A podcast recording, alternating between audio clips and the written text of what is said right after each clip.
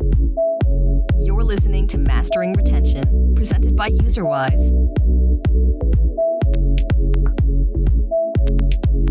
Uh, hi, everyone. Uh, welcome to today's episode of the Mastering Retention podcast. I am uh, super excited to have Caitlin Kincaid on with us today. Um, we're going to be talking all about game economy design today. I think uh, it's something that I never really hear too much about. I don't see a lot of information out there about, but I feel like game economies are so essential to uh, every game. Like you know, if you look behind every successful monetization uh, strategy, there's a economy that drives it, and it makes a lot of sense. Um, but uh, people don't seem to to give it a lot of time. So hopefully, we can yeah. share some really great insights today um, and uh, help everyone make better economies. Um, so, yeah, Caitlin. Great.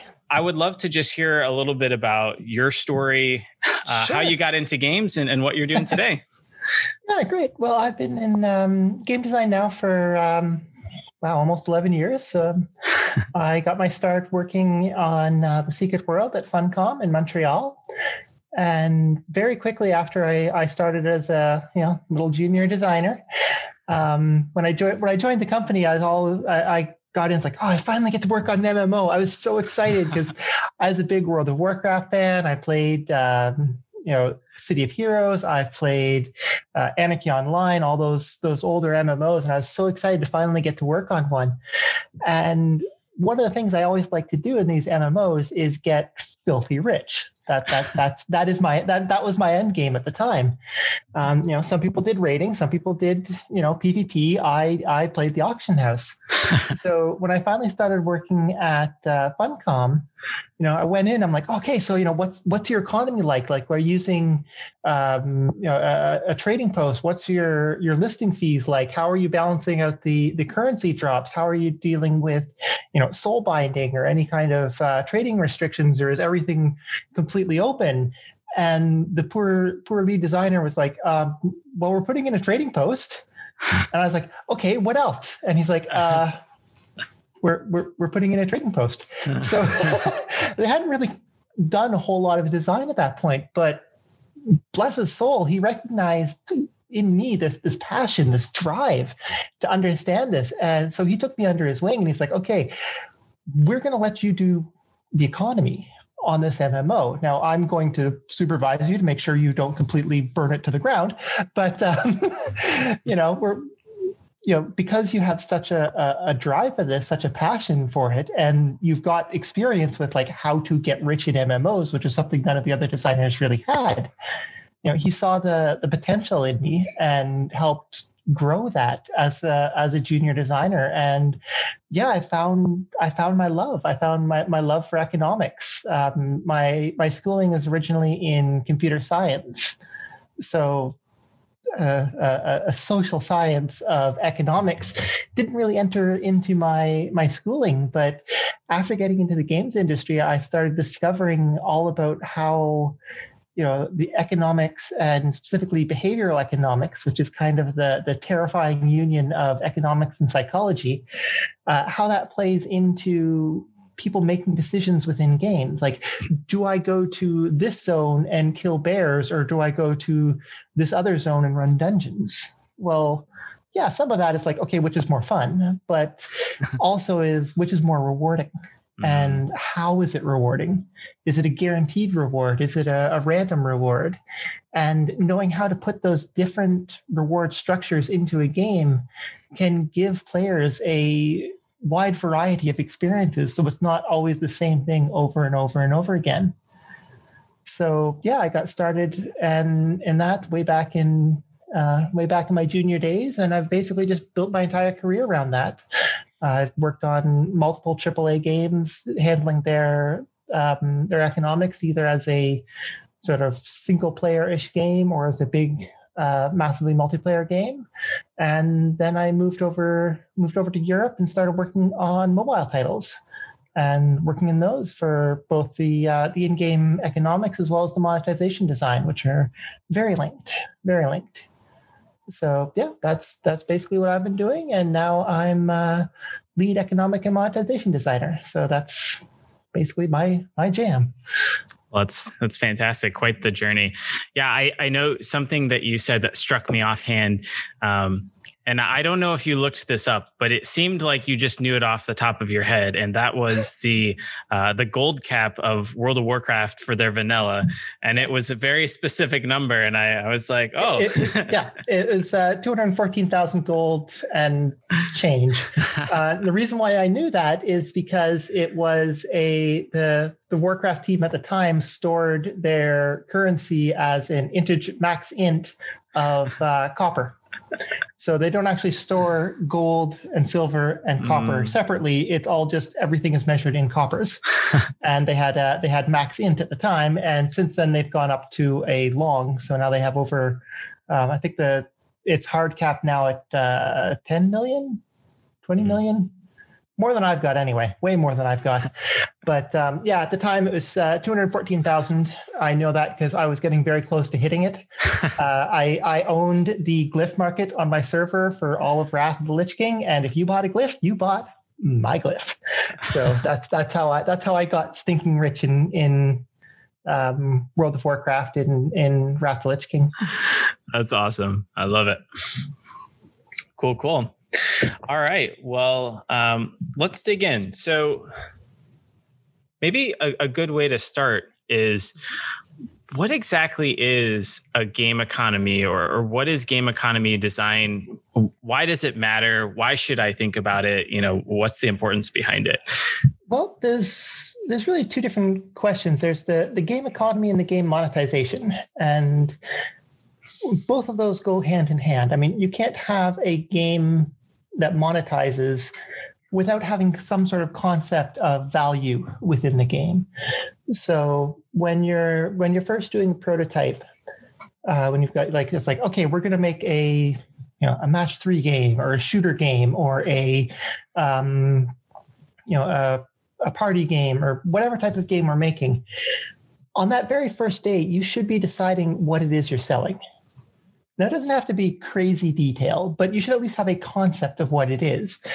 And the reason why I say this is that your your game is what gives the stuff in your cash shop value. Um, so you need to build your game in such a way that the stuff you're selling is important to the player. That the player looks at and says, "Oh man, I really want this thing." Because if they don't have that excitement, then you're really just putting in a paywall. You're you're you're, you're forcing players. You're tricking players, and that's never a good uh, emotional experience for the player. You want the player to to buy something and tell their friends how awesome it is. That is the that is the goal of a, of good monetization design. So if you understand very early on, like okay, we're selling. You know, the, the example I usually use is Hearthstone. Like they knew day one, what are we selling? We're selling packs of Hearthstone cards. And they built the game to make you want more cards. Mm. And like they, they, they show off cool effects. They have these awesome visuals. They you always want more and more cards, and they're always releasing more and more content with more and more cards in it, in order to make you want more and more cards. So they built the game to make the stuff in the cash shop valuable. Mm. Um, another example of this would be um, to go into the, the, the PC world. Uh, Warframe is a, a, wonderful example. They sell uh, a lot of cosmetic items. So their game is a third person shooter. So you're always back behind your, your character looking over their shoulder, which means you always see what you look like. You always see this cool flowing cape that you bought. You always see these really awesome shoulder pad armor that you earned in the game mm-hmm. or these really cool color combinations, they make you look at what is so awesome that they're selling. You know, because they, they made the game to make the stuff that they're selling have value because they decided very early on they didn't want to be selling uh, power. They, they want to be selling cool looking stuff. Yep. So they made a game that let you see the cool looking stuff. So knowing very early on what it is you're selling can allow you to focus your game around that to make a, a coherent uh, core loop that includes what you're selling. I mean, every every person, every, we've all played those those free to play games that have, you know, I call it the the monetization tumor, which is mm-hmm. this ugly growth on the side of an otherwise awesome game. I can guarantee almost without exception that those games that you've played that have that terrible feeling monetization that it was added in the last six months. Mm. They had a good core loop, and then they're like, "Oh crap, how are we going to make money?" And they broke their game to plug in this this this monetization tumor. And yeah, because if you make a perfect core core loop that doesn't include your monetization, you have to break the game to put it in, and the players will feel that. They'll feel like, oh, okay, yeah, they're just trying to get me to pay money, and again, that doesn't give the good experience. And yeah, the the economic design kind of goes hand in hand with that because you can't have uh, desire without lacking something. you know, if, if all of your needs are met and there is no uh, there's no struggle, then why would I put money in? Why would I pay five bucks for a thing that I can get for free with little effort? Mm. You know, there has to be some sort of just like there has to be a desire, which is the as I was mentioning about building your game around it, but there also has to be a uh, a, a trade off between how much is it going to take for me to earn this thing versus how much is it going to take for me to just buy it. Mm. Um, you know, in some games, like yeah, I can I can earn a really awesome skin in um, in Warframe. I can go out and I can farm up all the stuff you know, I, I can unlock it, everything, or I can just say, like, you know what, it's like three bucks. I'll just get paid three bucks. And you know, buy the hard currency, trade the hard currency to another player who has already unlocked it. Mm. And then that player gets a little bit of hard currency. I get the the thing that I want. And you know, then then everybody wins. They get to to get some free stuff. And I get cool thing and the developer gets money. So, you know, everybody wins. But yeah. yeah, understanding the the amount of effort that needs to go into unlocking a thing for free is also very important because you don't want your game to be uh, or at least you don't want too much of your game to be exclusively uh, for sale. Mm. You do want there to be an actual game in a free to play game that is free you need to make the the non-player the non-payer experience sorry um, pleasant and enjoyable and a complete title. Because if the the free players are feeling like oh i'm just here as as content for the whales they're again they're not going to have a good time and you need a, a, a large enough amount of players for there to be a full community within your title Mm. So it's important to to understand the the psychology of how players are thinking. Like I mentioned earlier with behavioral economics, uh, it's very important to understand why people make uh, the economic decisions that we make. Uh, the standard economic model is it's great for computers uh, because it assumes that people are 100% logical and always thinking about the big picture and have perfect information, which I can guarantee you is not how anybody in the history of the world has ever behaved. If it was, every person would have, you know, we'd be contributing the max amount to our retirement plan every single month. We'd be saving and investing. And yeah, I don't know anybody who does that. Not a single person. So we are irrational, but we're predictably irrational. We make predictably bad choices. Mm-hmm. And understanding why players make those predictably bad choices allows a good economic designer to make sure that that unoptimal path is still fun. You have to make sure that, you know, a friend of mine always says like players will optimize the fun out of a game if you let them. They, they will find the most optimal path yeah. to try and squeeze every little bit of reward out of the game, even if it's really unfun. Mm. So you have to make sure that the the the the the the, the path of most fun and the path of best reward are pretty close to each other in order to have the best the, the best results from your players going through that experience. Yeah, that makes a lot of sense. You know, if I've been talking to a lot of studios that are you know, kind of mid-sized lately in that like 50 to 60 person range. And a lot of them seem to have similar goals, which is, you know, I really want to create a game that lasts for 10 years and at the end of 10 years you know it's still thriving maybe even growing. Um, and it seems like a lot of them have really you know they've had some pretty good games but once you get to like year four or five things just seem to kind of slip and fall away and yeah. you know take the follow-up title um, you know if i was to come to you today and i said caitlin can you help me figure out you know how do i begin correctly such that you know this game is designed from a core you know economic standpoint to be able to last for 10 years like i know uh, another game that i was talking to is like you know i just wish we'd spent like two days spending more time on the economy because now that yeah. this game is like five days in you know our elder players just don't have enough depth to really you know continue yeah. on in the game and we're really concerned it's going to die soon um, so how, how do i you know approach that the right way from from day one so to speak so really it comes down to holding like holding the idea of a strong economy as a design pillar. When you're making new features when you're deciding what rewards to put in when you're deciding how are players going to going to to spend this resource within the title you, you need to have that that five year that 10 year plan in mind. Like when i get to max level and I'm no longer, you know, upgrading buildings or buying more units or, you know, making my magic sword more magical. What am I spending on? because yeah, eventually, you know, if, if a player plays long enough, they will eventually hit max level. And the answer to that question can't be, oh, we're just going to add more levels because you can't add levels fast enough. I can guarantee you that if, if you're trying to beat the players on a content treadmill, you will lose that race every time because the, the players will consume content probably a hundred to a thousand times faster than you think they will. Like if you think, oh, okay, this is going to take them like, you know, two or three months, eh, two or three days, you're going to have players hitting the end of that content.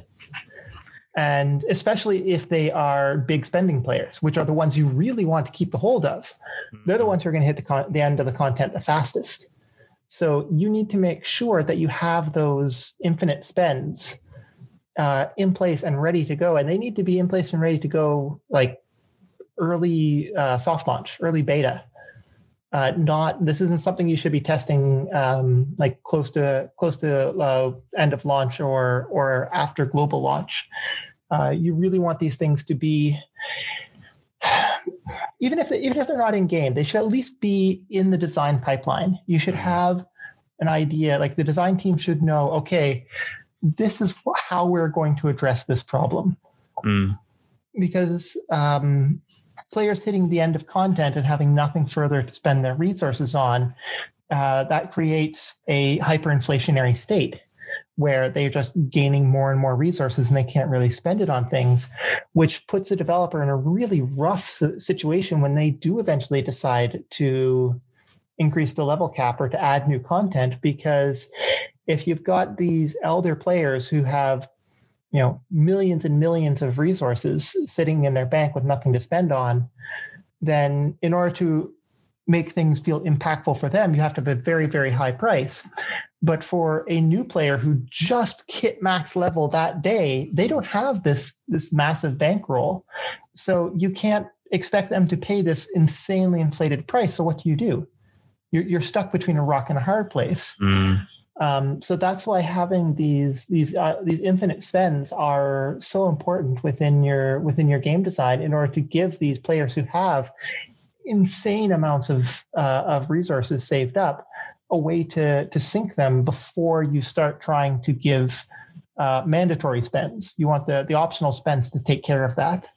So understanding what the the sink rate is for the I must have this in order to progress, and the sink rate for hey I've got some extra resources I want to dump them into cool extra stuff, mm. whatever your extra stuff might be, and how fast they can they can do that in order to keep up the slack because some players will always generate more resources than they spend some players will try and spend more resources than they can generate, and it's important to try and keep those keep those two players relatively close together.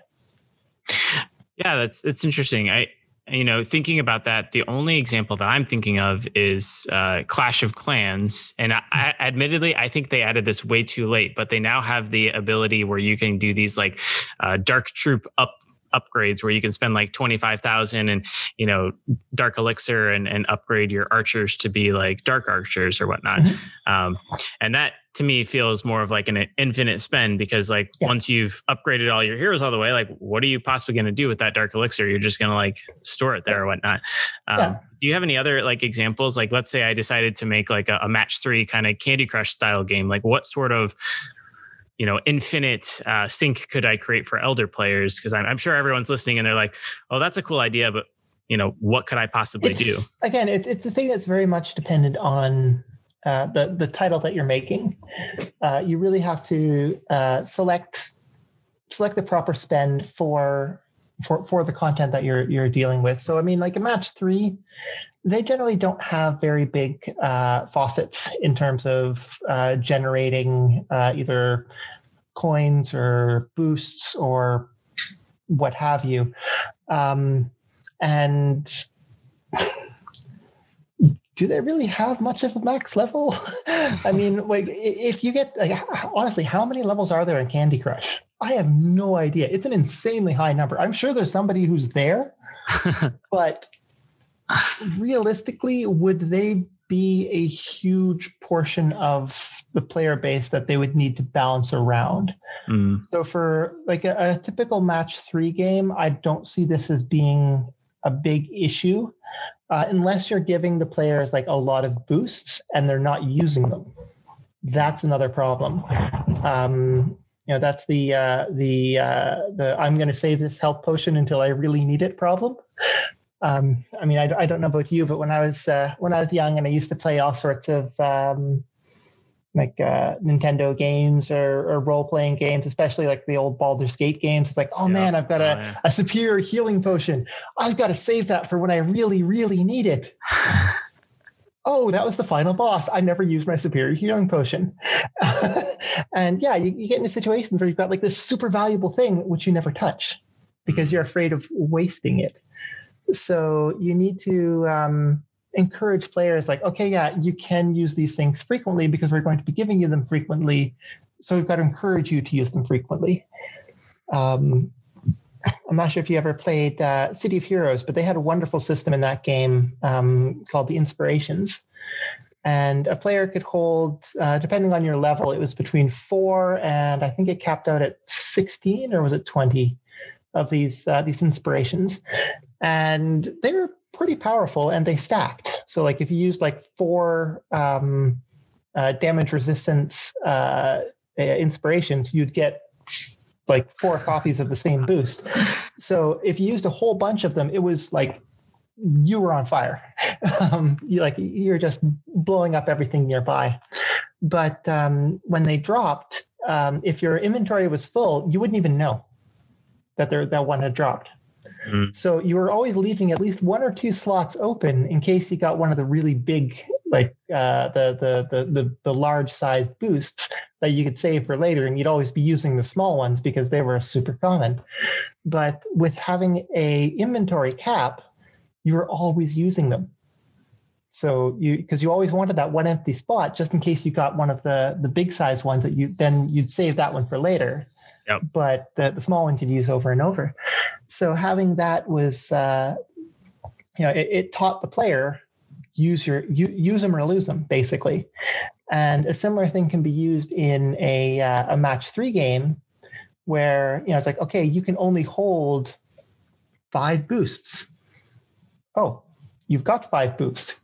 Use one because your inventory is full and then you can use that to train the player okay you got to use your boosts and then we're going to slowly over time increase the amount of inventory you can you can have. And of course if they use all their boosts well now we have to pay in order to to refill their inventory. Yeah. so that that's where you can train the player and also encourage the player to spend. So knowing what type of title you're making can really help uh, define what uh, what types of sinks you're using based on the the resource in question. Um, like a uh, a 4X game, like um, State of Survival, Top War, any of those sorts of games where you're you're going out and you're harvesting resources on a map. Um, those can be really tricky because um, like you need to have a certain faucet rate that the player can generate these with in order to keep up with you know making new buildings making new units uh, doing research etc but then when you get to the end of that list that that sink rate drops to zero yeah. so now you've got all this faucet with no sink mm. so that's one of those situations where i was mentioning earlier where you need some sort of end game infinite sink that the player can just dump all of that excess resource into in order to be able to um, keep them from inflating yeah. infinity. Future content. I really love that.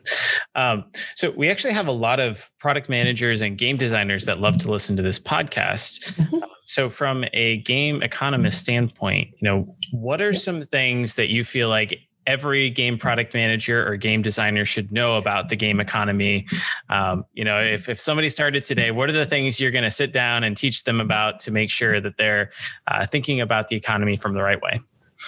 The biggest thing for from a design standpoint for for for other designers is to understand the difference between your mandatory sinks and your optional sinks. So a player must spend resources on this in order to progress through the game versus a player can choose whether or not to spend resources on eh, Y in order to progress through the game. And making sure that you understand when, when you're balancing your economy, you know, you want your mandatory sinks to be slightly under your faucets in order to keep players feeling like they can keep up that you're not uh, milking them for money. Like oh, okay i can't keep up. The only way for me to keep up is to spend money. That's not a good feeling from the player. You want them to be able to feel like they can keep up with all the mandatory spends with a, a um, with a free game. But when they start having the optional spends that's where you want the the sink rate to really increase. You if your player wants to keep all the optional sinks going that's when they need to spend money in order to keep up um, or do some uh, some extra so something extra on top of the the base gameplay like maybe um, they have to complete their their weekly challenges and their daily challenges and uh, you know all of their pvp challenges and all their pve challenges and basically become a huge amount of content for other players mm. and that can sometimes be worth more than the money they would actually provide for uh, buying the resources from the store. So understanding what the optional sinks are, what the mandatory sinks are, and how you want players to pay for each of them.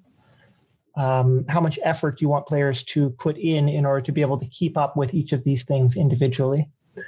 Because um, players, you know, I, I mean, I'm I'm not a spring chicken anymore. I'm not in high school. I can't I can't spend you know 15 hours a day playing playing games on my phone that sooner or later i want to take a break.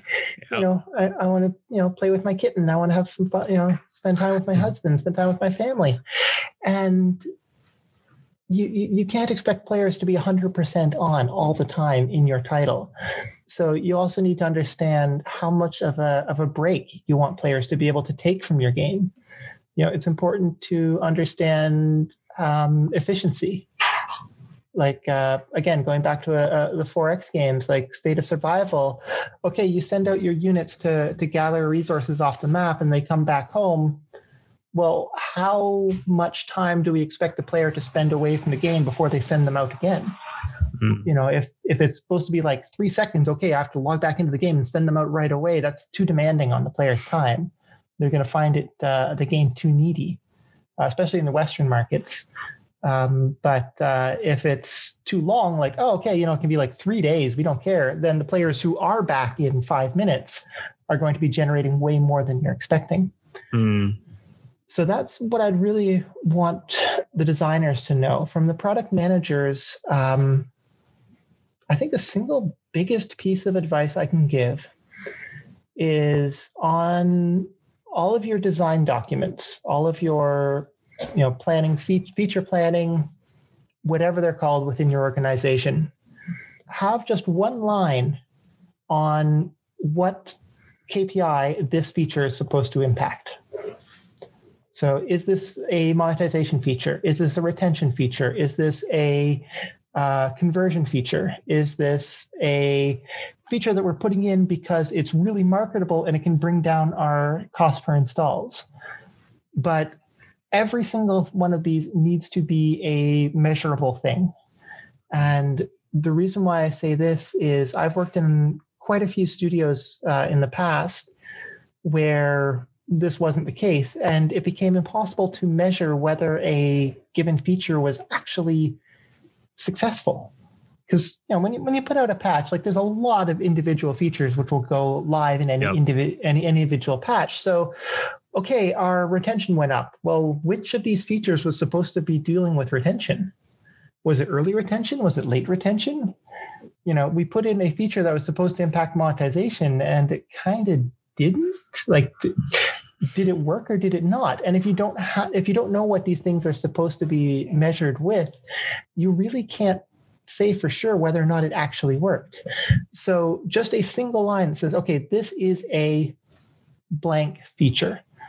Um, you don't have to have like hard numbers like, oh, we want day one to go up by 1.3%. No, you don't need to be that specific. Just say early game retention. And then when you start getting the data back from that pat, you can evaluate each of these features and say, okay, this one worked, this one worked, this one didn't. And either of these last two worked, we're not sure if it was A or B. Mm. Then you can go dig into more detail and decide, okay, well, which of these is worth uh, investing in? Which of these should we double down on? And which of these was a good idea, but just the execution wasn't quite right? and we're going to try again and see if we can actually make it impact the thing we want it to. Mm-hmm. I mean, sometimes I've worked at you know projects where okay, we release a feature that's supposed to impact day one retention, but we find out oh no, it's actually impacting day seven retention. okay, why? And because we knew what it was supposed to do versus what it actually did, we could dig into the data and find out okay this is how players are actually using it. Mm. you know one of the things i like to say is that um, by definition players can't play your game wrong but you can design it wrong. So you've got to look at what the data of what the players are actually doing in your title. That that is by far the most valuable thing you can have as a designer is honest player data. Because when we're when we're making the games when we're doing our prototypes when we're in pre-production and production you know a lot of the a, a lot of it is our our professional best guesses basically. You know we're, we're trying like okay i've got this well of knowledge and i'm using that knowledge to say okay this sword should cost this amount of gold okay but until i get actual players playing the game and seeing okay players are generating more gold than i think they should i need to increase the price of this sword to to match that. You know i can i can simulate using my best guesses until the end of time but having actual real player data to refine those simulations is what takes a eh economy to a stellar economy um, use your soft launch data it is by a huge margin, the most valuable asset in your company is your soft launch data, because that's what allows you to take that, that, that that's the only way you can move the needle on your on your title. That's the only way you can make those retention numbers, those monetization numbers better is by looking at your data and optimizing for it. If you're not reviewing data ideally daily, if not week, you know, weekly at the absolute latest is, is what you should be reviewing your data um, preferably daily. You should be looking through the data and saying, okay, this is what players are doing, this is how they're spending. Um, we release a new patch. Here's what's changing. Here's what the data is showing, and are these things matching up the way we expect them to? Because so, it's it's really important to, to to dig into that data and to understand what it's really meaning. Yeah. So so I hear you know people preaching about data all the time, and I'm one of them. and I love data. Um, but sometimes I feel like there is so much of it that it is difficult to really get a clear picture of like, okay, how are my players actually engaging in the game? Like, do you have any tips and like, do you find that is useful to look at an individual player and look at their session by session things to see like okay what exactly did they do on this given day? Or is it more about you know looking in aggregate? Or like do you have any tips or tricks for you know people trying to get better at data analysis to glean those insights? That's such a tricky question because again it's kind of like what what questions are you asking? Um, your data is only as good as your questions um, you can have perfect knowledge, but if you aren't asking the right questions, it's just a database. It's just an SQL database. There, there's there's no knowledge. Yeah. But understanding what questions to ask is important. So, yes, yeah, sometimes looking at an individual player is is the right answer, especially if you've got an outlier that you want to optimize for. Like, okay, this is a whale. This person has just dropped twenty thousand dollars on day one okay, I, I want to know what this person is spending on. I, I want to know individual clicks, what they're doing. I, I, I want timestamps. I want everything about this player. You know, if he puts his phone down for five minutes to go to the bathroom, I want to know because this is something I want to optimize for but if it's you know another question like okay how is the inflation rate in my game? Well looking at an individual player is not going to help you. You need to look at a population of players. And again knowing how to um, filter your data is is also important. Like if you're looking at inflation rates you might want to look um, like between the 10th and 90th percentile of your players to, to filter out the those on the the extremes uh, you may want to filter based on an individual patch. Like, mm. um, you know, okay, I want players who join between patch 1.6 and 2.3 and see how they behave with it, with regards. So, knowing which questions to ask is really where you get the value out of your data. And yeah, having someone who can you know ha- having a data expert in the company who can take those questions and you know take take those questions from the designers and massage it out of the spreadsheet and give you those pretty graphs they are worth their weight in gold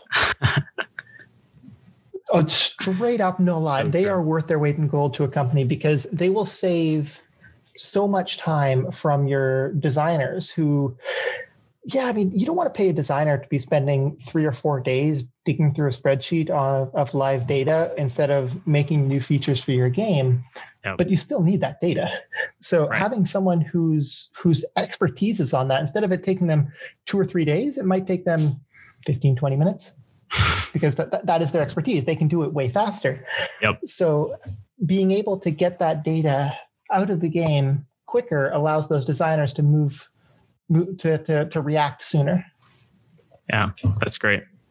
So, uh, moving back just a little bit. So, you know, we are kind of talking about features and, you know, the importance of having a metric that you're tracking or a goal with this feature. Yeah, yeah exactly. Um, so something that I've heard uh, a lot of gaming companies starting to like to do is uh, first they like to start harsher and then you know be more rewarding over time, uh, just to yep. protect things. But two, I've heard of a lot of people that like to rather than releasing a feature as like an entirely new feature, can we release that feature first as a time limited event so that we have time to see the effects, measure those, and then kind of roll them out? Like, is that something that you would recommend from a game economy type standpoint? Is that something you've done? It's, you know, what are your thoughts? Yeah, I mean, it's it has its use. Like one of the great things about doing stuff like that is um, you insulate yourself against unexpected problems. You know, if you release an event and either through human error or through some systemic issue, like it's way more rewarding than you planned it to be. Well, if it's only out live for a week, the overall impact to your game is probably going to be fairly minimal. Um, it's not going to completely tank your entire project. But if you make it as a, a permanent feature and it's got this problem, well, you've just moved your baseline of how your economy works permanently. So if, it, if it's too rewarding, then your entire game is now too rewarding. So releasing these things as events allows you to basically live test your it's an A/B test on your economy. Basically, you can test to make sure it's rewarding enough. You can test to make sure that it's worth the worth the player's time as well that the players will actually utilize this content. One of the things you don't want to have is to spend huge amounts of, of company resources making a new feature, releasing it to your players, and the players are just like, eh, I don't care. I mean, it's nice, but eh, I'm not going to spend money on it. That's yeah. that, that is like, oh man, that's such a terrible thing to to to to spend resources on. Where if it's an event, you can make it smaller. It doesn't have to be a huge game wide um, a huge game wide um, experience. It can just be this small little oh, it's a little one week thing. Yeah, I give it a try. You know. Um, and it also won't be something that the player has to permanently think about as well if it's just an event. Mm. You know, the the the burden on the player can be smaller if you add a new feature that's not very rewarding but increases the amount of effort the player has to put in just to do their daily tasks it can it can really increase the amount of player burden and lead to faster burnout and more churn. So it's definitely a a good idea in games where it makes sense. Mm. um, in you know some some features no you want it to be it needs to be game wide because that's the only way that particular feature will will work. You know it needs to be something that works across all like um, if you're adding uh, hero units or um, if you're adding hero units to War- Warcraft 3, well, obviously you need to be able to use hero units in any map. Like yep. it needs to work across every map. It needs to work throughout the game. It needs to work in multiplayer. That is a a game spanning uh, um, feature set but oh hey we want to do a cool halloween event and have these special ghost tiles in our match three game and if you match a bunch of them you get a special word okay well that makes more sense for a um, a, a one-off event and then maybe if the event is super awesome and really monetized as well you might turn that into a regular feature across all the levels and instead of it being ghost tiles it's gummy bear tiles or mm. whatever the the the framing of your particular match three is. so, I mean, I'm trying to give very general advice because I don't want to be like, okay, this is how you do it here in this type of game. And as you said, someone else is like, well, that's great, but I'm not making that game. Yeah. So I'm trying to say like different types of games, you know, this works well for different types of games, maybe not so much. Yeah. No, that's really great. Uh, so looping back again uh, when we were talking to game designers on you know what is the most important thing they should be thinking about different types of sinks. And honestly i've actually never thought about this before. So this was really mm-hmm. fascinating to me. Like uh, i won't claim to have a lot of expertise in game economy design especially compared to you caitlin but uh, the way that i've always tried to do it is um, i like to sync up a spreadsheet and i have kind of a row by row of like let's say it's it's player levels and i kind of can outline you know how much currency and stuff are they getting between level one and two and three and four um, and then kind of have my sinks there. And then there's a graph at the bottom with you know red is my um, syncs and my sources are blue maybe. And then over time you know they should be very close together. And as the player levels up they start to separate apart. And that's where kind of the monetization happens. Um, but you actually outlined something that I, I, really really like which is the idea of you know can we keep those core player progression you know sources and sinks you know pretty in line as the player is going. And you know they, they do increase which increases the time that a player is spending at level 10 versus 11 or whatnot. Um, but uh, yeah having additional sinks that kind of layer on top of that um, that might correlate with like okay if i have my really really engaged players and they're going to do all the daily quests and all the weeklies and you know all those different things that they could possibly do they're going to spend six ten hours a day in the game leveling that. Now they can attain all of the um, you know the or, optionals. or maybe yeah. maybe the optional sinks are even a little bit above that to encourage more spending and such.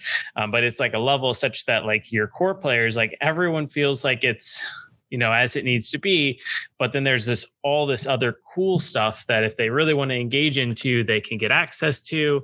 Um, is that like a good way to think about it or like to have some layer of graphs in that yeah i mean that's a, that's yeah like using a, a layered graph is a, a, pretty cool way of thinking of that as well and it's not just your your super fans your super engaged players that are going to be paying into that uh, that optional spend, but that's also where your paying players are going to be sinking in as well. So you should also be looking at okay, how much how much can I realistically spend between levels three and four?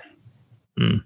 Like if if if getting from levels three and four takes me X amount of days, and I can spend five hundred dollars, well, then really the maximum spend is you know a couple hundred dollars per day and if I'm a you know rich oil baroness with you know millions of dollars and you know three Lamborghinis, I might want to spend a lot more than just a few hundred dollars.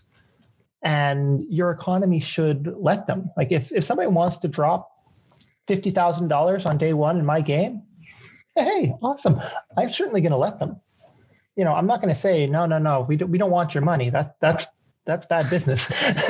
but you you want to make sure that there's stuff that they they can buy, but you also don't want them to feel like they must buy in order to progress, because then the people who don't spend fifty thousand dollars on day one are going to feel like they're missing out. So you need to balance these out versus how much how much must I spend? How much is optimal to spend? And then how much is the maximum possible I could spend? Those are sort of the three the three breakpoints that you want, um, because the uh, sort of the the power curve, if you will, um, between the the must spend and the optimal to spend. You know, there can be a, a bit of a gap between there. So that's where your your super fans are going to come in, and most of your paying players will just go up to the the optimal spend. Mm. But then the difference between optimal spend and maximum spend, you know, that might be tens of thousands of dollars, but not a lot of ter- in terms of power progression. It might only be a couple of percent. But those super, super wealthy, super engaged players who really want to spend, you know, crazy amounts of money to get the absolute best possible stuff in your game, that's where they're going to come in. And they're going to be very, very few players who are going to to spend that amount of money but you you don't want to turn them away. That's really but, good um, advice. Yeah. So so if you're thinking about um, spend, I should be able to spend money both to progress as well as to get into those optional sinks, right? So it, it's kind of a Everbloom. I, I can spend a bunch of money and I can, you know, go from level one to level 20 in a day. Uh, and I can yeah. also get all those. So it's kind yeah. of a a balloon type of an effect. That is, and I mean, it. you as a developer, one of the valuable things you can do during your soft launch is like identify your your bigger spending players and reach out to them.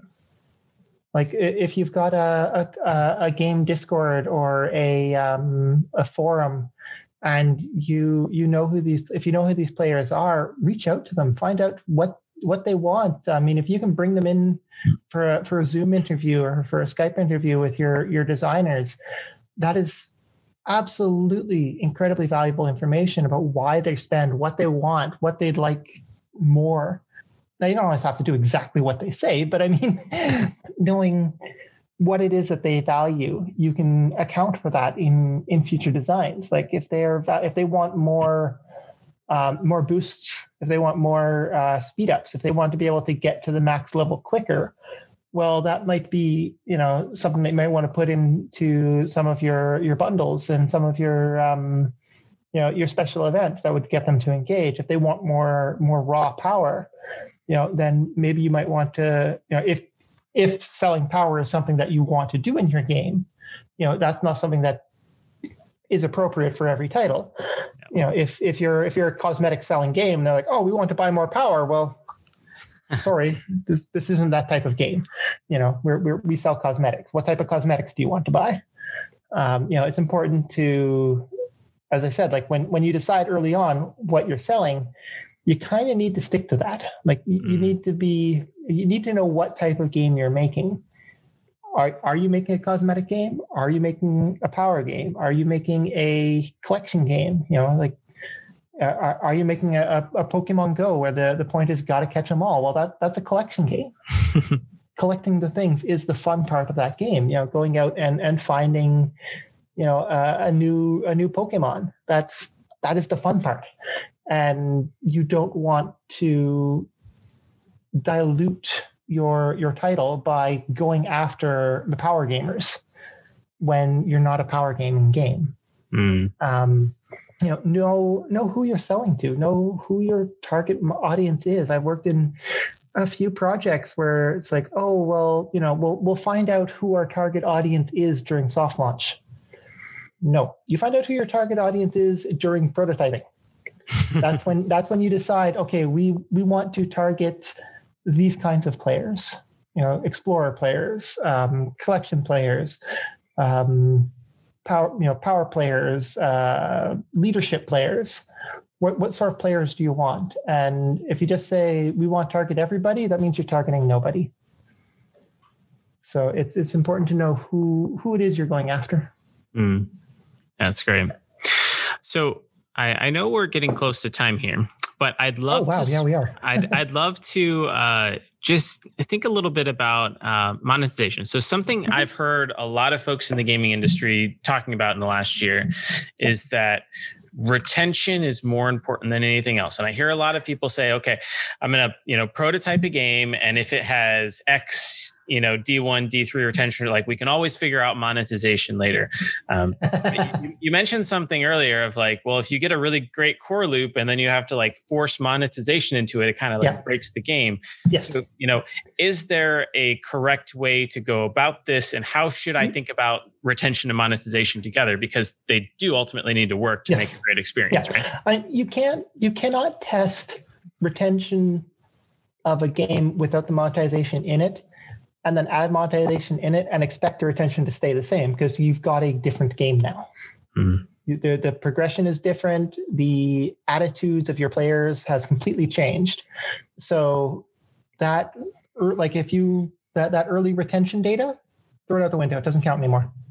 You've changed the game. It's, it's, it's, it's invalid. So you need to have your monetization in there in order to test for the retention.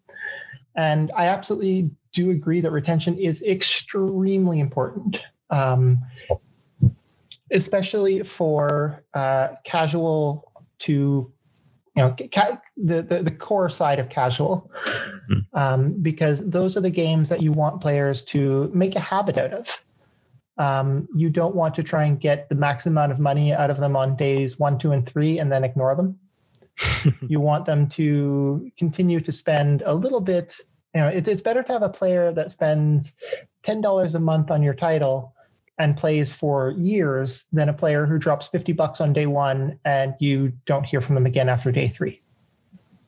You'd much rather have that that small trickle of money over a long period of time. Um, you don't want these uh, like the for a yeah tripping over my words again.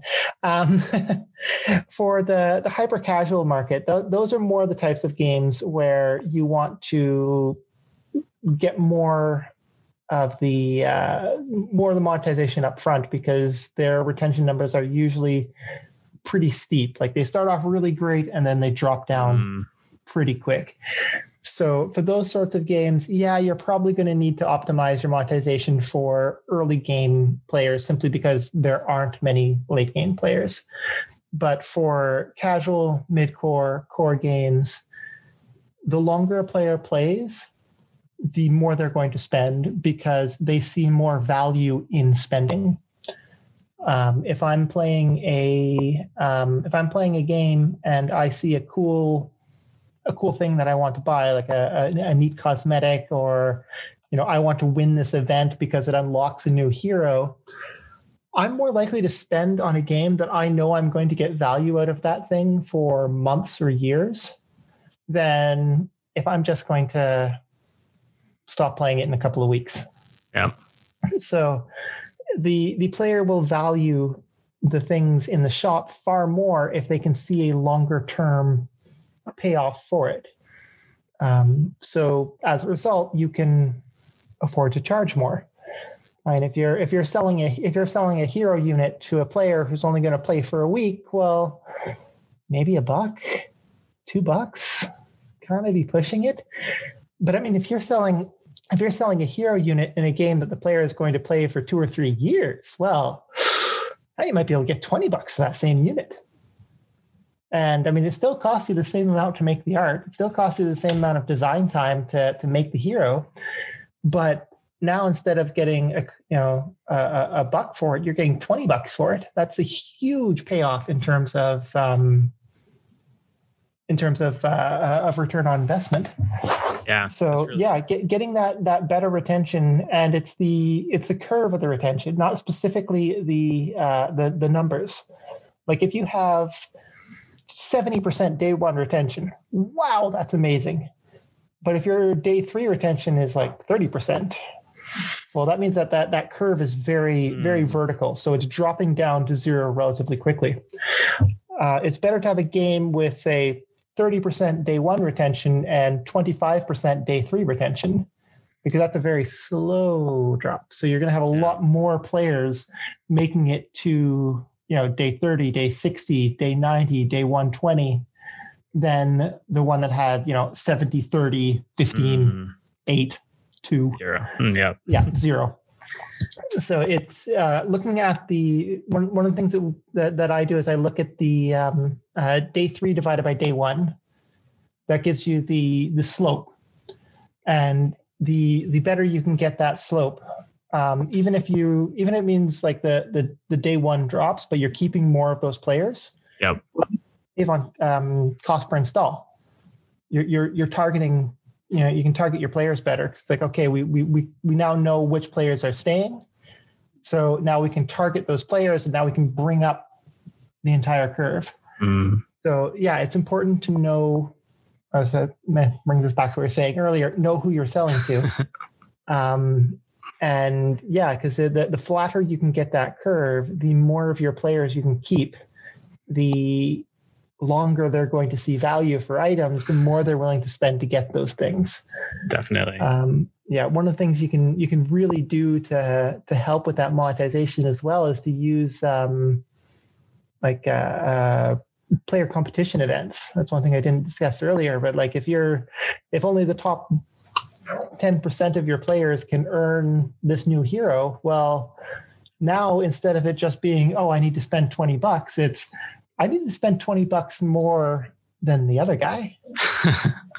and if the other guy's spending 100 bucks, I got to spend 120. And now he's going to see, okay, now I'm spending 120. He's going to spend 140. Now I got to spend 160. Mm-hmm. And you can kind of ping pong back. Now the value of it can can really grow up. So you can really get uh, uh, a far higher value for for an item by making the players kind of fight amongst themselves for it.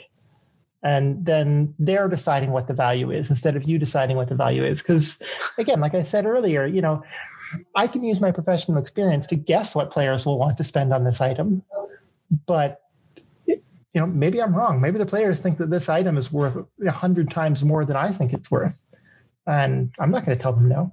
Yeah they're, they're, they're, I actually kind of go ahead Oh, I actually kind of witnessed that in in real time a, a, couple days ago. My wife has really been into like the two dots game, and there was like some yep. competition, and she's like, "I've only got like four hours. I've got to get like another eighty points, like beat this guy, so I could get in there." Yep and I don't know if either of them were actually dropping money on the game, but I do know that she was uh, watching like a bunch of video ads to like keep going and to try to be. Yep. In, so I'm sure they were ping ponging back and forth between each other oh, to try to get that first absolutely. place. So. Yeah, yeah, and and that's that's a great way of letting you know letting the players tell you.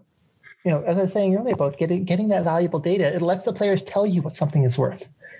Because again, maybe I think it's worth twenty bucks. Maybe the players think it's worthless and it's like, no, I'm not gonna I'm not gonna spend a whole bunch of stuff to win this event. Look at the rewards. It's it's not it's nothing special. Yeah. So that all that is also extremely valuable data because that tells you that the rewards you think are are awesome aren't what the players are valuing. So look into your data. What are the players using? What are the players, you know, what what ex- what excites the players? And if it's not what you think it is, maybe either maybe you're not messaging to the player correctly. Maybe they don't realize oh man this this thing actually is awesome. Or maybe you're thinking it's more awesome than they than than they they think it is. So it's important to to go through that data and find out okay why why why are the players playing different than what i expect them to? Because they are playing right. As we established earlier the player is always right. What what about this am i mistaken about do I yeah. think it's worth too much? Do I think it's worth too little? Yeah, no, that that's fantastic. It, it, really comes back to, and I keep hearing this over and over and over again. I've been saying it for a while, but it's know and understand your audience, and the better Absolutely. you do that, the better you can design every aspect of your game. The yeah. better you can connect with monetization, yep. just everything in in place. So, if you're listening to this today, make sure you know your audience, and there's lots yes. of different ways to do that. But I think it's a combination of qualitative and quantitative data. You got to know Absolutely. what your players are doing and why they're doing those things and, and what they, they, want in the future. about it. Yeah. because that, that's one of the things going back to um, behavioral economics. I mean, one, one of the first things that my, uh, my, my lead told me back at, um, back at Funcom was, uh, you know, as, as an economic and monetization designer, not only will you be uh, encouraged to you know make skinner boxes and exploit your players to try and get every last dime out of them. Not only will you be encouraged to do this but you will be rewarded for it. You'll you'll you'll get a bonus at the end of the day. Like if if your if your game makes significantly more money than than they thought it would because you you put in like all these you know exploitive systems.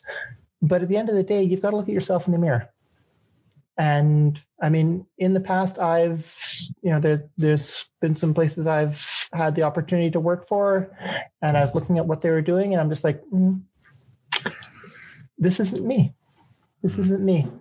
And it's important, you know, at the end of the day, your your your company brand is important, and that has value. It doesn't show up on the the balance sheet, but how players feel about your brand is incredibly important so you need to put in systems that respect your player and give them, you know, g- give them the respect they deserve. Like if you're, you're asking them very nicely to come and play your title and they're agreeing to it, you, you've got to you've got to treat them right. And if you aren't, then the players are going to they're going to remember you. They're going to remember this. And you know, a couple years down the road, when you're releasing another title, and they see, oh, this this game has this studio name on it. Oh, I remember those guys. They were the the ones who tried to fleece me for extra money with a paywall. Yes, no, I'm not downloading this. They're gonna mm. remember you. Yeah. But if you give them a good experience, like, oh yeah, I remember those guys. They made this awesome game. I had so much fun playing it. You know, I dropped like 50 bucks on it. It was one of the best games I've ever played. Sweet. I'm downloading that game. They remember you. So you, you, you need to, you know, like I, I've mentioned like selling power and you know talking about like you know pvp games and events and you know putting players against each other. All that needs to be is in context of the fun of the game. You cannot sacrifice fun for money. Mm-hmm. because at the end of the day players will remember that you did that. And when you're trying to ask them to come play your next game they know who you are so you can't hide from that reputation. And building a strong reputation of no, no, no, fun comes first. Fun is always first. Is how you get that good that good reputation so that when players see your title splash up on their screen at the next time they see an awesome ad on you know Facebook or you know somebody else's game when they have that video ad pop up, you want them to be like, oh yeah, I remember these guys. They're cool that's the experience you want. That's the emotion you want from from buying something in your game. That's great. I might have to quote you on LinkedIn for that. Go for it. Go for it. oh man, this is great. Um, Yeah, you know the other thing you you did mention is you know hyper casual games and their retention falling off you know really fast. I feel like that's the biggest opportunity, and I might be biased because you know we are making a bunch of live ops tools over here at, at UserWise, but um, I feel like you know the best example of a hyper casual game that people don't really think of it, but is Subway Surfers.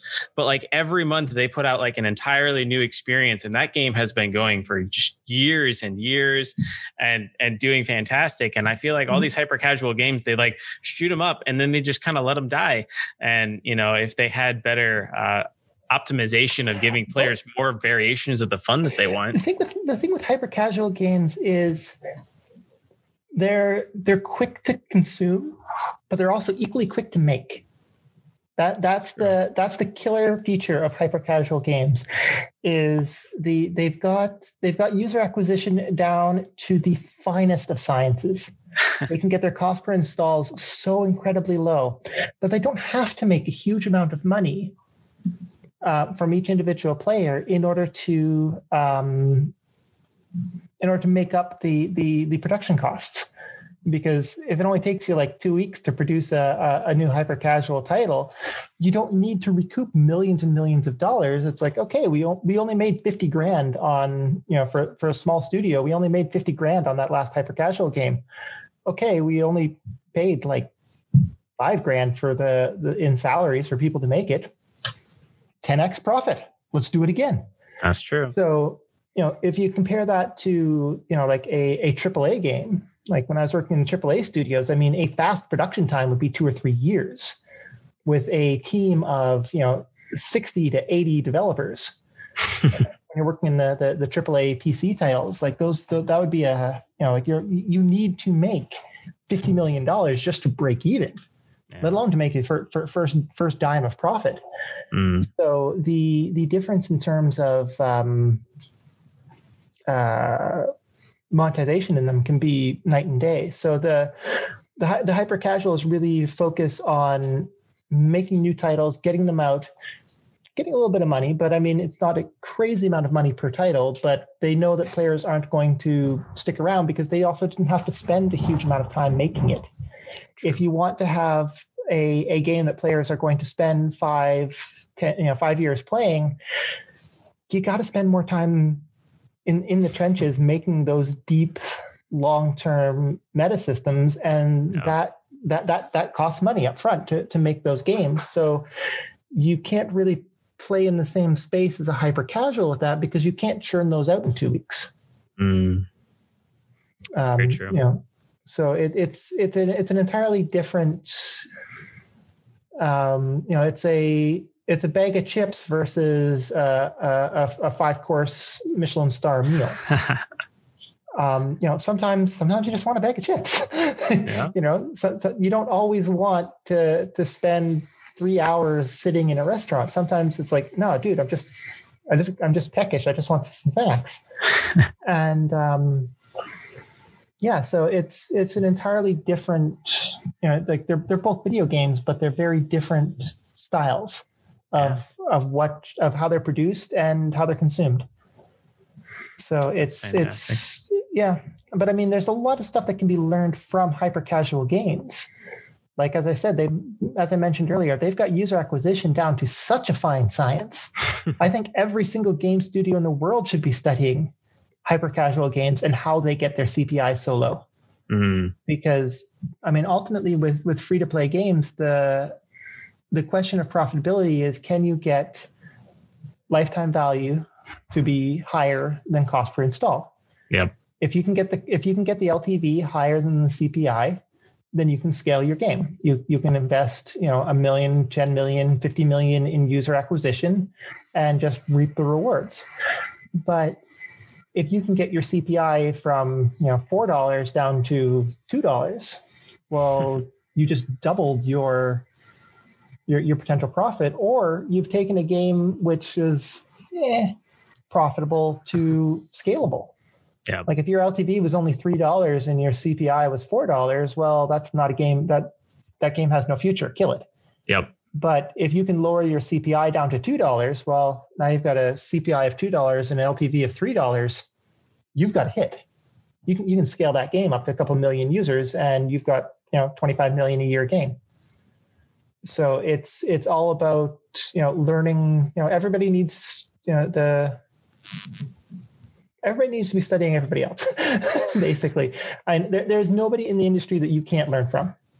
Like you, you look at any game, and yeah, it's okay. I make first-person shooters. Why would I be looking at Candy Crush? Well, look at what Candy Crush does well. They've got like an interesting little social thing going on with you, you see other people on the map moving up and down well not down i guess because you can't really go down but you, you, see other people moving with you and you know your your friends and you start to to build a like oh man carrie's carrie beat level 429 i got to beat level 429 how did she beat level 429 i've been stuck on that for a month. And you know then you, you see one of your one of your cousins catching up to you and it's like oh there's oh no way that guy's gonna beat me. So you know can can you adapt something like that to a first person shooter game? Well, maybe. I mean, it, as I said, like the, you can you can learn so much from playing other genres. One thing you should never do is let everybody in your game just be a fan of games like yours. Um, if if everybody is like if I'm working on an MMO and everybody in the design team is just MMO players. That's all they play. We're going to miss big things. we have got blind spots. Um, you know, it's it's the the diversity problem. You always want different different views in the room. You know, you want somebody who plays casual games talking to you on, on your first person shooter because they can bring in cool ideas from outside the genre that can revolutionize things. Yeah. I mean, um, a good example of this is uh, Puzzle and Dragons. It's a, a, match three game with a like RPG progression system on it. It's combined these two games. So you got people who are who, who like like RPG um, collection games, like oh, I want to get all these heroes, I want to level them up, I want to get them cool equipment, and you introduce them to match three titles and you've got the match three players who are just playing, you know, the, the standard match three, and you give them this entire huge meta game that they can that they can play around with and and you know experience. And yeah, they they got really great numbers on that title because they combined two genres which hadn't really been bridged well before. Yep. Um, there's a few who tried, but none who quite got that magic sauce that that that they they they got onto. So having those different views in the room having those different experiences can let you pull in the best ideas from from this genre and from this genre and from this art style and from this thing over here. And you can get it and really make the the wonderful the wonderful experience together. I love that that's great. Well, Caitlin, one more uh, unofficial question that I always like sure. to ask because we are on the Mastering Retention podcast. Uh, mm-hmm. what's one tip or trick that you have for folks that are looking to increase their retention? Ooh. Hmm, that is a t- one, just one tip. Oh gosh. Uh, I guess fail faster like and and don't be afraid of failure. One of the things that i see happen quite a bit in in well I, I, used to work in the tech industry and this is even worse in in in tech than it is in gaming is um, oh this project is too big to fail. The company won't let it. That is the most terrifying thing you can say to your employee because that means that they will not be able to try anything new um, you want to be able to try something. If it works, awesome. If it doesn't, learn from it. Don't be afraid of failing. Don't be afraid of like, okay, we're going to try something with this title. And if it doesn't gel, well, okay, it didn't gel. We're we're not going to shut down the studio for it. You know, we we we we, we can try again. We can try something different. Um, you know, try uh, try an art style. You know, maybe this game works great in you know, uh, as a as a fantasy game, maybe it would work better as a sci-fi game. Don't be afraid of trying a different art style, launching a different title. Like, okay, we've got you know, sword, sword, swords and dragons online, and we've got spaceships and laser beams online. Try the two titles. Maybe one of them would work considerably better than the other. Maybe it won't. but don't be afraid to try because that's how you get those special moments of you know the the the coca-cola of soda. That's how you create an entire industry an entire genre mm. is by trying something different and just giving it a shot. Sometimes it works most times it won't but every now and then you get that that that, that magic sauce and it just creates magic Mm. And you're going to have to try and fail a lot of times before you get that special sauce. And if you're not if you're not budgeting for that, both in terms of time and effort and money, uh, you're never going to get to that special sauce if you're always playing it safe. If you know, I one of my one of my hobbies is uh, lifting weights. You know, I I lift weights just and if you're playing it safe, if you're always lifting what you've always got, you never get stronger. You've got to put more weight on the bar. You've got to risk, you know, not being able to lift it up. And when I lift, I've got you know these big catches on, on the on the squat racks that if I can't hold the bar up, I can put it down and it's not going to crush my throat. because I plan that sooner or later I'm going to go over my limit. I'm I'm going to push it a little too far but that's okay. I'm not going to crush my throat. so when you when you plan for failure, you plan for success. Because I'm always adding more weight on the bar, I'm always getting stronger. And if I didn't have those catches there and I had to worry about whether or not I could lift that bar up, I'd have to be so much more cautious. I'd have to be so much more um, conservative in how much I put on the weight. I wouldn't get as strong as I am. So it's the same thing when you're designing and developing a project. You need to be able to take those risks. You need to be able to try and push beyond what you can do.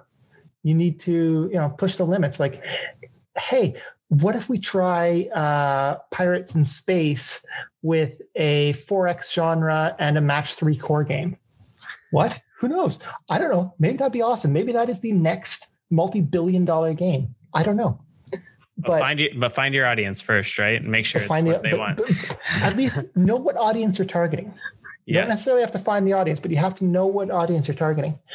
And if you can, if you can plan to to try that and to possibly fail, then you've you've got those catches.